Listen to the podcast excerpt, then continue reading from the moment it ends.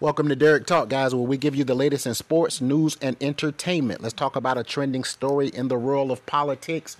Former VP Mike Pence testified on Thursday to a federal grand jury investigating the aftermath of the 2020 election of the actions of then President Donald Trump.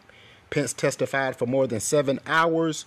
He was poised to recount the first time under oath his direct conversations with Trump leading up to January 6, 2021. We know many legal beagles are in agreement that the testimony of then VP Mike Pence is a very crucial one. This is very important uh, in this investigation. Trump's conversations with Pence about the days before the uh, Capitol riot have been of keen interest to investigators probing this attack. In Pence's memoir, So Help Me God, this was a book that uh, was written by the former VP. He wrote that Trump told him in the days before the attack that he would inspire the hatred of hundreds of thousands of people because he was quote unquote too honest to attempt to overturn the results of the 2020 election.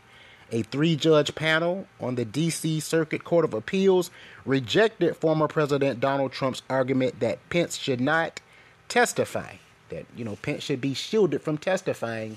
There goes Donald Trump trying to be Donald Trump again. And, you know, of course, this is uh, not kosher. You know, I think that it is very important that Mike Pence is very truthful and forthcoming in um, his testimony before the grand jury.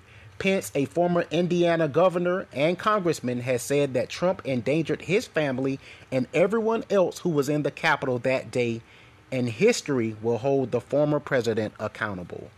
The Justice Department special counsel leading the investigation is a guy by the name of Jack Smith. Jack is head of the department's public integrity section. So basically, Mike Pence, former VP, is being forced to sing like a canary about his former boss, Donald Trump, and he has to be truthful. You know, this is under oath and before a grand jury, so it is important that he tells the story exactly how it happened, how it transpired. So you're locked into Derek Talk. That is the latest in political news. You guys have been locked in. Have a great day. Take care.